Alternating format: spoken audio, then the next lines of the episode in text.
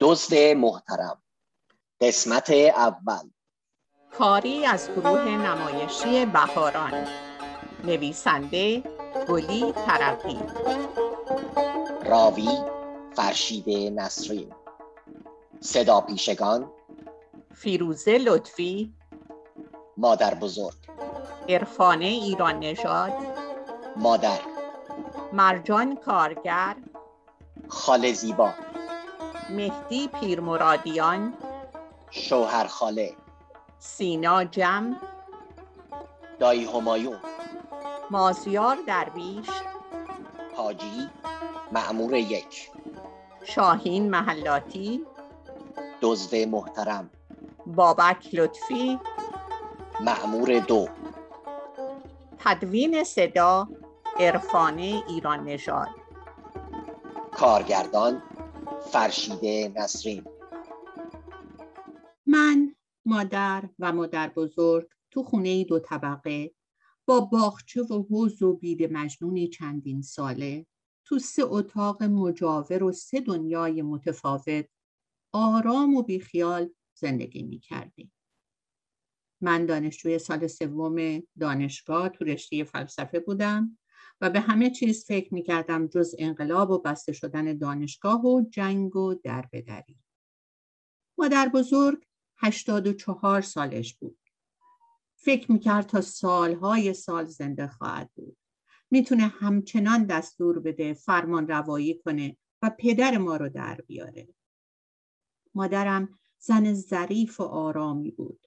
عاشق گلارایی و گلدوزی. به گل بیشتر علاقه داشت تا به آدما. آشپزی داشتیم به اسم علی آقا و خدمتکاری به اسم ننه موهنایی. همون ماه اول انقلاب هر دو بیخبر گذاشتن و رفتن. جای شکرش باقی بود که از ما شکایت نکردن. پدرم تو کانادا بود. معموریت دولتی داشت و اغلب در سفر بود. از اون خواستیم همونجا بمونه تا اوضاع آروم بشه.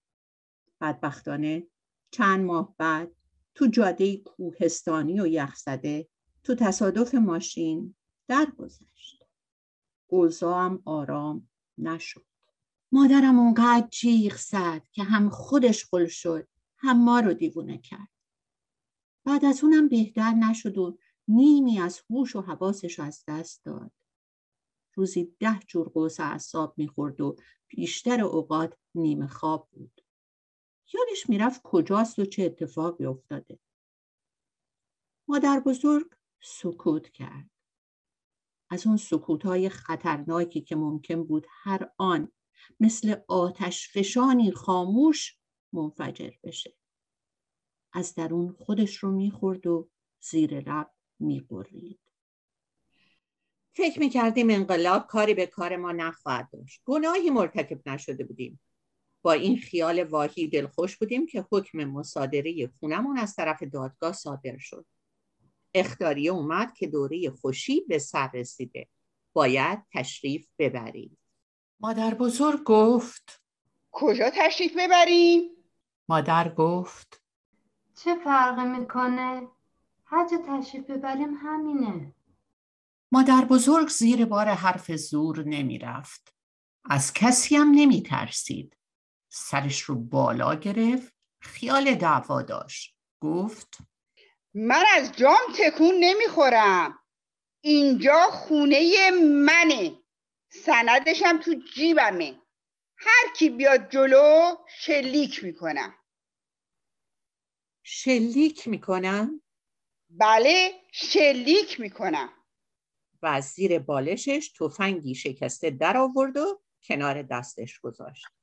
تفنگ پدر بزرگم بود که با اون به شکار بوز یا اردک می‌رفت. نماشه داشت نه ساچمه.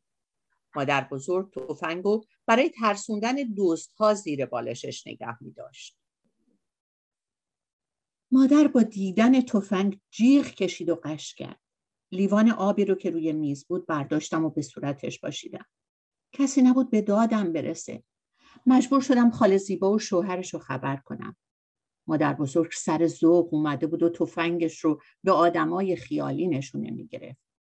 فکر می‌کردم خاله زیبا خاله مهربون و فداکاری که میشناختم به سرعت خودش رو به ما میرسونه. سه بار با یک ساعت فاصله تلفن کرد که دارم میام. الان می‌رسم. اما خبری ازش نشد. عجیب بود و عجیب بودن اتفاقی عادی شده بود. انگار به سرزمین عجایب تبعید شده بودم و منطق حادثه ها رو نمیفهمیدم. نزدیک غروب بود که خاله زیبا رسید. ناراحت بود اما سعی می‌کرد ناراحتی و نگرانیش رو از چشم مادر بزرگ پنهان کنه. بی خودی لبخند می‌زد یا زیادی قربون صدقه هر یک از ما می‌رفت. شوهرش ایستاده بود توی راهرو و وارد اتاق نمی‌شد. رنگ به صورت نداشت. اول فکر کردم مریضه. بعد متوجه شدم که از ما و از اومدن به خونه ما وحشت داره. گویی قرار بود اونم همراه خونه مصادره کنن. مرتب به ساعتش نگاه می‌کرد و می‌خواست هرچه زودتر برگرده. تصویر دیگه از اون داشتم.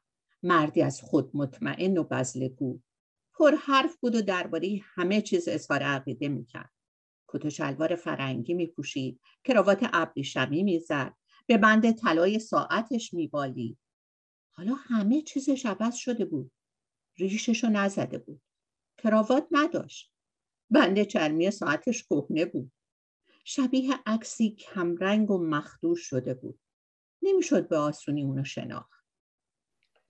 بگو مگوی خاله و شوهرش رو میشنیدم. خاله ابتدا آهسته حرف می‌زد اما صداش به تدریج بلند و بلندتر شد. و بعد یک مرتبه داد کشید میگی چی کار کنم؟ بذارم مادرم بمونه توی کوچه؟ شوهر نگرانش فقط یک جمله رو تکرار می‌کرد میترسم برامون دردسر درست بشه چه دردسری؟ مگه من کار خلاف می‌کنم؟ می‌خوام مادر پیرم و ببرم پیش خودم شوهرش به اطراف نگاه می‌کرد نمی‌خواست این مکالمه به گوش ما برسه. از گوشای مادر بزرگ و زبون اون میترسید. دوباره تکرار کرد. خطرناکه خطرناکه. خطرناک؟ مگه این پیرزن تروریسته؟ مادر بزرگ گوشهای تیزی داشت. تفنگشو برداشت و گفت ساکت شین وگرنه شلیک می‌کنم.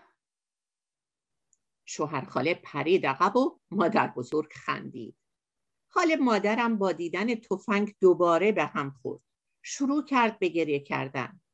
خاله به شوهرش گفت تو برو بشین توی ماشین. کاری نداشته باش. مادر بزرگ عاشق خاله زیبا بود. تفنگشو گذاشت کنار بالش و گفت ما همینجا میمونیم. مزاحم تو هم نمیشی. مامان جون. این تفنگ قرازه رو از کجا گیر آوردی؟ بذارش کنار. مردم بهت میخندن. نگران خونه هم نباش. به دادگاه شکایت می‌کنیم. شهر هرت که نیست. اما یکی دو هفته طول می‌کشه. این مدت شما بیاین پیش من. پیش من؟ از اون حرفایی بود که قند توی دل مادر بزرگ آب می‌کرد و گریش گرفت. اما دوباره گفت نه من اینجا راحت ترم. خونه تو زیادی گنده است نمیام. مادر با اینکه حالش بد بود حرفا رو میشنید. با صدای بغزالودی گفت حالا اینجا اونجا چه فرقی می‌کنه؟ هر جا بریم آسمون همین رنگه. خاله زیبا بازم اصرار کرد. نشست کنار تشک مادر بزرگ. دست و صورت اونو بوسید. گفت همه چی درست میشه. بهتون قول میدم. تو خونه من راحتین. جا هم برای همه هست. این وضعم موقتیه. همه چی موقتیه. همه چی. علی آقا. مادر بزرگ سرشو با اندوه تکان داد.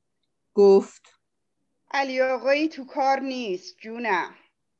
مرتیکه بی معرفت تا تقی به توقی شد گذاشت رفت. پس علی آقا هم موقتی بود. جر و بحث بیفایده بود. مادر بزرگ می‌دونست که چاره ای جز رفتن نداریم. اما دلش می‌خواست دست کم اعتراض کنه و به آسونی تسلیم نشه. من یه عمر نماز خوندم روزه گرفتم. از جون من چی می‌خوان؟ باید یه خونه اضافی هم بهم جایزه بدن. ما کی بودیم؟ سه زن تنها. زورمون به هیچ چیز و هیچ کس نمی‌رسید. از سایه خودمونم میترسیدیم. خارت و پورتای مادر بزرگ توپای تو خالی بود. کجا می‌رفتیم؟ فعلا به خونه خاله زیبا. اسبابامون رو چیکار می‌کردیم؟ تو رو خدا سخت نگیریم خودم یه سمسار خبر می‌کنم همه چیزو می‌خره. از میز و صندلی و مبل و کاناپه گرفته تا تخت و یخچال و اجاق گاز. می‌خواین زندگی منو حراج کنی؟ باید دست خالی برم خونه مردم؟ فرش زیر پای منو دارین میفروشین؟ نه فرشا رو می‌ذاریم توی بانک روز بعد سمسارا اومدن و مشغول قیمت گذاری و خریدن میز و سندلیا و قاشق چنگالای نقره شدن. دلم برای مادر بزرگ کباب بود. یه عمر با این اسباب و اساسی زندگی کرده بود. می‌دیدم که مثل پرنده مجروح پرپر می‌زنه و توان برخواستن نداره. آقای سمسار ببخشید لطفا بفرمایین جلوتر خاله به مادر بزرگ نگاه کرد و دست از چونه زدن با سمسار دوم کشید. سمسار اولی ماهیتابه نو بزرگی رو زیر بغلش زده بود. مدام این طرف و اون طرف میدوید جنسی رو انتخاب می‌کرد و قیمتش رو می‌پرسید. به مادر بزرگ نزدیک شد و سلام کرد. سلام خانم بزرگ مادر بزرگ نشسته بود توی صندلی چرخدارش و لبخند می‌زد. خوش اخلاقش نگران کننده بود. سلام به روی ماه شما این ماهی رو چند خریدی؟ خاله چند قدم جلو اومد. مامان جون شما خودتون رو خسته نکنین بده این ماهی رو ببینم سمسار اطاعت کرد. عجله داشت. سمسار دیگه داشت چیزای بهتری رو انتخاب می‌کرد. پیدا بود با هم رقابت دارن. مادر بزرگ دسته ماهیتابه رو محکم توی مشتش گرفت. مرتی که یه بی انصاف خجالت نمی‌کشی؟ چه خبر شده؟ مثل یه مش لاشخور ریختین تو خونه مردم و مرده خوری می‌کنین؟ اما من هنوز زنده پدرتون رو در میارم. و پیش از اون که من یا خاله فرصت تکون خوردن داشته باشیم ماهیتابه رو بلند کرد و محکم توی سر سمسار کوبید. آه آه ای وای. خاله گفت وای و سمسار گفت آخ. پرید عقب و ناله کرد. سمسار. دومی خندید و مادر بزرگ با غرور و رضایت ماهیتابه رو روی زانوش گذاشت. خاله دوید و یه لیوان آب برای سمسار آورد. هزار جور عذرخواهی از اون کرد و توی گوشش گفت وای تو رو خدا ببخشید. مامان من حال خوشی نداره. می‌دونین که انقلاب همه رو بیمار روانی کرده. دست شما درد نکنه زیبا خانوم. نخیر مغز من از همیشه بهتر کار می‌کنه. شماها دیوونه شدین. خاله یکی از قرص های اعصاب مادر رو توی چای مادر بزرگ انداخت و وادارش کرد اون رو سر بکشه. ده دقیقه نگذشته بود که مادر بزرگ خوابش گرفت و سرش توی سینش افتاد. صندلی چرخدارش رو هل دادم و اونو به اتاق خودش بردم. اتاق موقتیش. سمسارها با عجله گذشته ما رو مفت و مجانی خریدن و رفتن.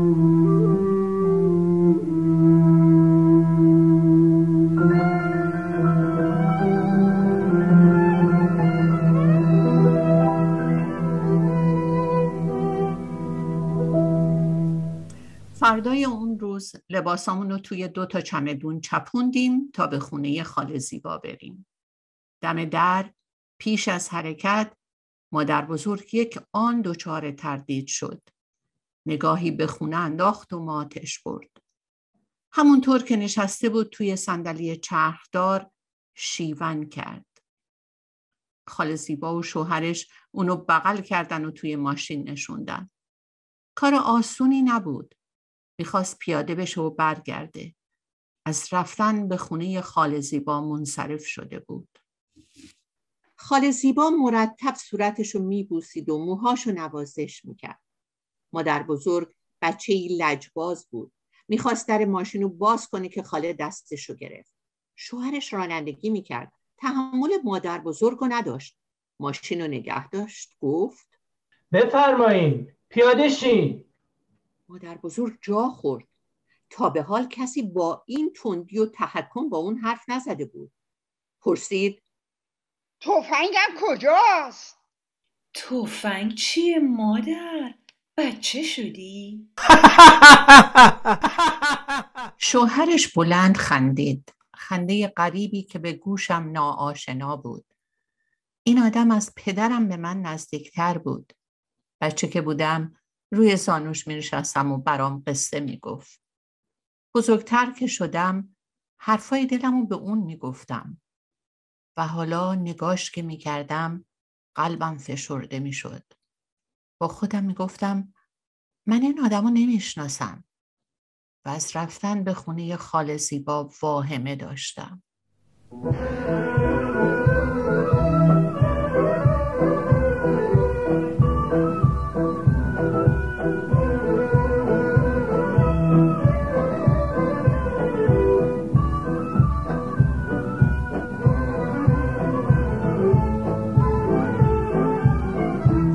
خوشبخت و پر رفت و آمد خال زیبا مثل اون وقتا نبود.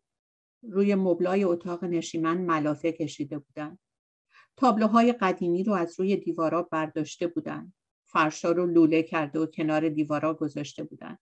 انگار صاحبان خونه در سفر بودن یا خیال سفر داشتن. حتی لوسترهای بزرگ رو هم از سقف اتاقها پایین آورده بودن. یکی دو تا چراغ پای کوتاه روی میزا بود که نور زیادی نداشتن. خونه تقریبا تاریک بود. مادر بزرگ با کنجکاوی نگاهی به اطراف انداخت و اخماشو تو هم کشید. باش دلم گرفت انگار آخر دنیا شده برگردیم خونه خودمون فردا مارم بسته بندی می‌کنن خدا می‌دونه کجا بفرستم مادر خسته بود. وارد اتاق که شد کیفش انداخت زمین دراز کشید روی کاناپه. یه لنگ کفش از پاش در اومد. با صدای گرفته گفت ما دیگه خونه نداریم تموم شد خال زیبا برای هر کدوم از ما اتاقی جداگانه در نظر گرفته بود. مادر شب اول توی اتاق خودش خوابید و نیمه شب به اتاق من اومد. خواب بعد دیده بود و به نظرش می اومد که آدمایی توی اتاق اون در رفت آمد هستن. از من پرسید تو همینا رو می‌بینی؟ گفتم بله تا خیالش راحت شه. مادر بزرگ راحت خوابیده بود و خورناس می‌کشید. نه از دزد فاهمه داشت نه از ارواح و اشباح. زندگی تو خونه خال زیبا آسون نبود. لباسامون توی چمدون بود و حس می‌کردیم زندگیمون روز به روز و به قول مادر موقتی است. جایی مستقل برای خودمون نداشتیم. یکی دو بار اتاقمون رو عوض کردیم. سر و صدا زیاد بود و درها مرتب به هم می‌خورد. مادر گفت اینجا خونه ارواحه من اونا رو می‌بینم توی اتاق میچرخم مادر بزرگ دعا خوند و به اطراف فوت کرد. چیزایی هم توی جانمازش بود که در آورد و زیر فرش کرد. گمانم دعا بود. هر شب آدمهایی رو که نمیشناختیم به خونه خال زیبا می اومدن. دست جمعی دور رادیوی بزرگ اتاق نشیمن می نشستند و به اخبار بی بی سی و رادیو اسرائیل گوش می دادن. ما هم از دور نگاه می کردیم. خاله و شوهرش مرتب از پنجره توی باغ رو نگاه می کردن. مادر گفت دستگاهی هست که از پشت دیوار همه چیزا رو می‌بینم. می‌تونن فکرامون بخونن میرن تو سرمون توی خوابمون. با خودم گفتم پس شاید داریم خواب می‌بینیم. خوابی دست جمعی. همه این اتفاقها غیر واقعی است. مگه ممکنه؟ نصف بیشتر عمر من توی این خونه با خال زیبا گذشته. هیچ کس به من نزدیکتر از اون نبوده. تعطیل آخر هفته و بیشتر روزهای تابستون رو تو منزل اون میگذراندم تابستانا که سفر می‌رفت من رو همراه خودش می‌برد. به همه می‌گفت من دخترش هستم و صورتم رو میبوسید. همه اینا پیش از انقلاب بود. پیش از اون که ترس از اتفاقهای ناشناخته و آینده نامعلوم همه رو عوض کنه. حتی خال زیبا رو. نگران من بود. اما بیشتر نگران خودش بود و عتیقه هاش که نمی‌دونست به دست چه کسانی خواهد افتاد. هرگز اون رو این چنین آشفته ندیده بودم. دو هفته بعد خال زیبا به ما خبر داد که شوهرش تصمیم گرفته هرچه زودتر از ایران برن. ویزای کاناداشون رسیده بود. مادر آه کشید. کاش ما می‌رفتیم. مادر بزرگ عصبانی شد و به اون تشر زد که نخیر جای ما اینجاست. باید برگردیم سر خونه زندگیمون. کدوم زندگی؟ و اشکاش سرازیر شد. خاله زیبا می‌رفت و میومد و دستور جمع کردن اسباباشو می‌داد. سجور کاسه و کوزه و بشقابای عهد عتیق و مجسمه های قدیمی بودا داشت. اینا رو نمی‌تونست با خودش ببره. خروج عتیقه ممنوع بود. همه رو چیده بود روی میز ناهارخوری و با نگرانی نگاهشون می‌کرد. مادر اینا رو می‌خوای چیکار کنی؟ خاله زیبا آه کشید. انگار این عتیقه ها به جونش بسته بودن. ای وای که اگه یکیشون گم بشه یا بشکنه من دق می‌کنم. به درک که گم بشن. من جای تو بودم همه رو میریختم توی سطل آشغال. هر کدوم از اینا یه دنیا ارزش داره. ارزش معنوی ارزش هنری. این مجسمه ویشنو رو می‌بینی؟ مال سه هزار سال پیشه. خدای زندگیه. مادر بزرگ نگاهی تحقیرآمیز به مجسمه انداخت و گفت وا این سیاه سوخته با چهار تا دست و پا خداست؟ من تو این فکر بودم که چرا به جای یک و به دو با خال زیبا از اون نمی‌پرسن تکلیف ما بعد از رفتن اونا چی میشه. کجا میریم؟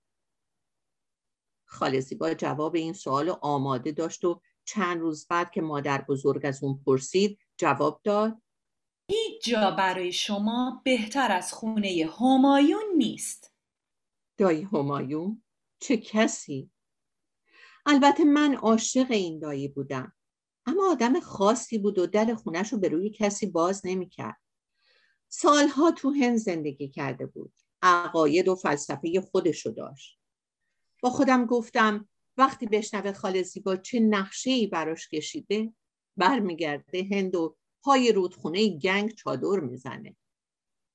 مادر بزرگ که از خونه خاله خسته شده بود خوشحال شد و دستاشو به هم کوبید. آخه همین امروز بریم الهی قربون پسرم برم پسر تاج سر مادره این تاج سر ما رو قبول نمی‌کنه. به تنهایی عادت کرده. چی میگی؟ مگه ما به راحتی عادت نکرده بودیم؟ ببین به چه روزی افتادیم. آدم به همه چی عادت می‌کنه. همایونم به ما عادت می‌کنه. تفلک همایون. زندگیش زیر و رو میشه. مگه ما زیر و رو نشدیم؟ دنیا کله ملق شده. سرشو گذاشته زمین پاهاشو هوا کرده. دایی همایون از وضع ما بیخبر بود. نه به اخبار رادیو گوش می‌داد نه تلفن داشت و نه تلویزیون. روزنامه هم نمی‌خوند. کسی رو همراه با نامی چند خطی فرستادیم در خونش. میترسیدیم نامه رو هم نخونه. خوشبختانه خونده بود. وقتی از در به دری و وضع زندگی ما با خبر شد فورا خودش رو به خونه خاله زیبا رسوند دست مادر بزرگ و صورت منو بوسید و با کمال میل ما رو پذیرفت. اما وقتی خاله زیبا یقش رو چسبید که عتیقه های اونم به خونش ببره رنگش پرید. خاله گریه کرد خواهش کرد التماس کرد. دایی گیج شده بود. نمی‌دونست چی کار کنه. گفت اینا رو بهتره بفروشین یا ببخشین. حالا که داریم میریم به چه دردتون می‌خورن؟ اینا یادگارای قدیمن. زندگی گذشته من هستن. مادرم با خودش حرف می‌زد. پیدا بود که به پدرم فکر می‌کنه. مادر بزرگ تحمل نکنال مادرم رو نداشت. تحمل آهنالی هیچ کس رو نداشت. پاشو پاشو برو یکم بگی بخوا و بعد در دفاع از خاله زیبا خودش رو جلو انداخت. مادر و دختر اونقدر گفتند خواهش و التماس کردند که دایی ناچار رضایت داد. اون هم برای اینکه از دست قرولند مادر بزرگ و التماس های خال زیبا خلاص بشه. اما می‌دونست که بردن این همه اسباب شکننده و قیمتی کار آسونی نیست. اگر ماموران کلانتری می‌دیدن همه رو ضبط می‌کردن. جون ما هم به خطر میافتاد. باید خیلی احتیاط می‌کردیم. کاسه کوزه های قدیمی، سینی های نقره، مجسمه های هندی، شمدان های روسی و صدها خرت و پرت دیگر رو دست دسته یا دونه دونه توی صندوق عقب ماشین میذاشتیم و در تاریکی شب به خونه دایی همایون می بردیم. ظرف ها و مجسمه های کوچیکتر و سبکتر رو در کیف های گوناگون میذاشتیم. روشون رو میپوشوندیم و به عنوان خرید از خانه بیرون می‌رفتیم. مادر مثل چوب کبریت بود و به علت خوردن قرص های اعصاب و خواب تلو تلو می‌خورد. بعضی چیزها رو تو کیف ورزشی جا می‌دادیم و راکت تنیس رو زیر بغل اون میذاشتیم و روانش می‌کردیم. گاهی وقتا راهش رو گم می‌کرد. جلوی در خونه می نشست و چرت می‌زد. به هیچ کس اعتماد نداشتیم. از نگاه عادی همسایه ها دلمون می درزید. بالاخره با ترس و لرز همه عتیقه ها رو بردیم و توی اتاق نشیمن خونه دایی همایون روی میز ناهارخوری چیدیم.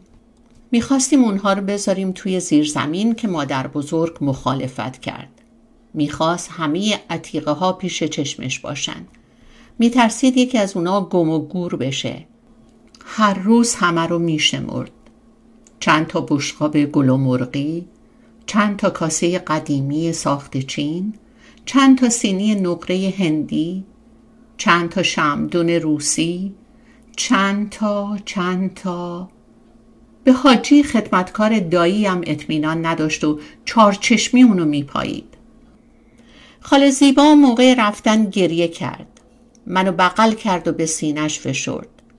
نگاهش کردم. خودش بود. اما چیزی توی نگاه و صداش عوض شده بود. شاید خشم بود یا وحشت از غربت.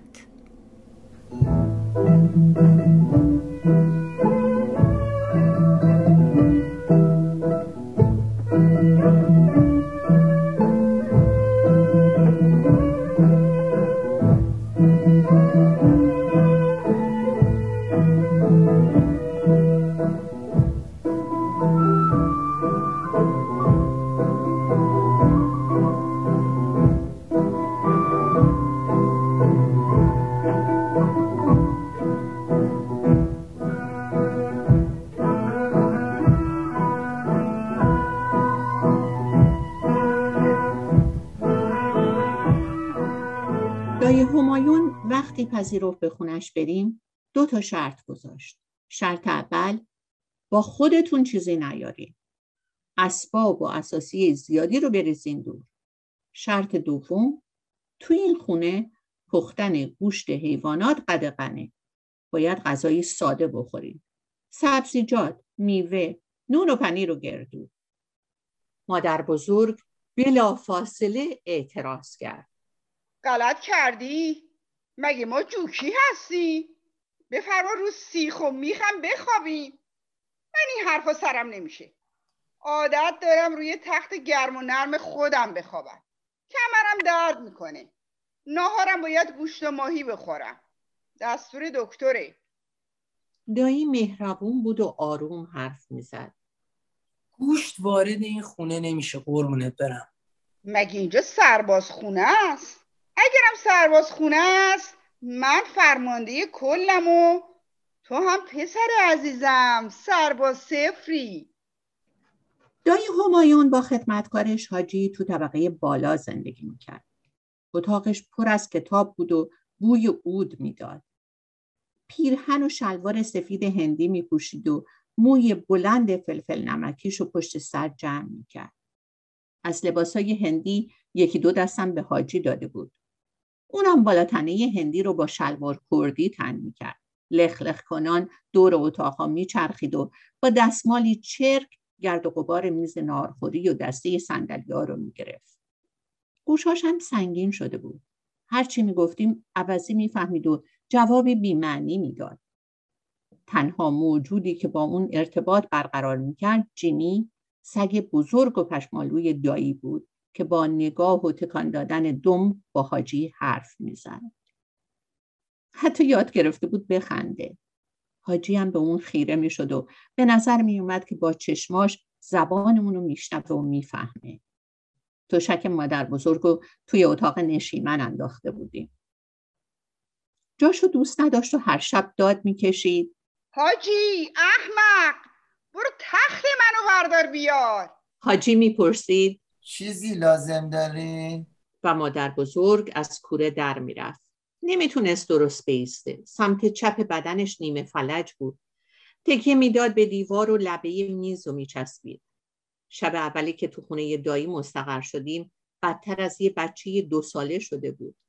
من و دایی زیر بغلش رو گرفتیم و به زور و زحمت وادارش کردیم روی تشک بشینه. زیر بار نمی‌رفت. آخ همایون از دست تو به کی شکایت کنم؟ مرتاز شدن چی بود؟ مردشور هندو ببره. پدرت از قصه تو دق کرد. می‌خواست حقوق بخونی وکالت کنی. رفتی موندی هند علفخوار شدی. ببین چه ریختی شدی. عین یه بوز ریغو.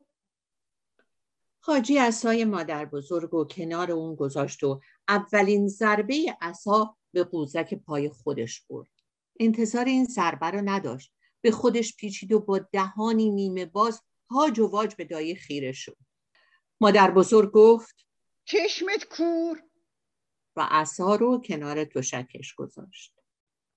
از اول صبحم که بیدار می‌شد به حاجی دستور می‌داد. اگه سگ دایی همایون پاشو توی اتاق نشیمن میذاشت داد می‌کشید. به حاجی دستور داده بود چند تا سنگ براش بیاره و کنار دستش بذاره جیمی بیخبر خوش و خندان وارد اتاق می‌شد و دومش رو تکون می‌داد که سنگی بزرگ به کلش می‌خورد و زوزه کشان در می‌رفت. مادر بزرگ از همیشه بد اخلاقتر شده بود. می‌خواست مثل گذشته فرمانروای مطلق خونه باشه و نمی‌تونست. پاش درد می‌کرد و زمینگیر شده بود. پرستاری قبی هیکل هر روز میومد و کاراشو انجام می‌داد. مادر بزرگ حاضر نبود حرف کسی رو گوش کنه. با خانم پرستارم بگو بگو می‌کرد و هر کسی که از کنارش رد می‌شد با اساش به پای اون میکوبید. زندگی میون خواب و بیداری میگذشت. جنگ ادامه داشت. مجبور بودیم تو تاریکی زندگی کنیم. دایی همایون با شم کتاب می‌خوند و ما چراغ نفتی داشتیم. مادر بزرگ شبا به رادیوی کوچک کنار بالشش گوش می‌داد که با باتری کار می‌کرد. مادر تمام دار و ندارش رو توی کیفش پنهان کرده بود. پولهای اونو با ترس و لرز خرج می‌کردیم. دایی دست و دلباز بود و با اینکه پول چندانی نداشت مواظب بود چیزی از خورد و خوراک کم نداشته باشیم. من برای خودم و مادر و مادر بزرگ از بیرون از اغذیه فروشی نزدیک خونه ساندویچ مرغ یا کتلت میخریدن و دایی یه کاسه بزرگ سالاد و یه زنبیل پر از میوه سر میز میذاشت. حاجی فقط پلوی سفید با ماس یا گوجه فرنگی می‌خورد و هر چی تو بشقابش بود با جمی تقسیم می‌کرد. زندگی تبدیل به انتظاری بزرگ شده بود. من منتظر باز شدن دانشگاه بودم. مادر بزرگ منتظر برگشتن خال زیبا بود و مادر منتظر تمام شدن جنگ و رفتن از ایران. دایی همایون تنها کسی بود که نه حرف گذشته رو می‌زد و نه به آینده فکر می‌کرد. انگار زمان براش همین امروز بود. ساعت دیواری تنها موجود زنده خونه بود و به دنبال زمان میدوید. من و مادر و مادر بزرگ مثل موجوداتی ثابت و سامت تو خوابی قدیمی بودیم. منتظر بودیم اتفاقی بیفته یا کسی به سراغمون بیاد. دعامون مستجاب شد.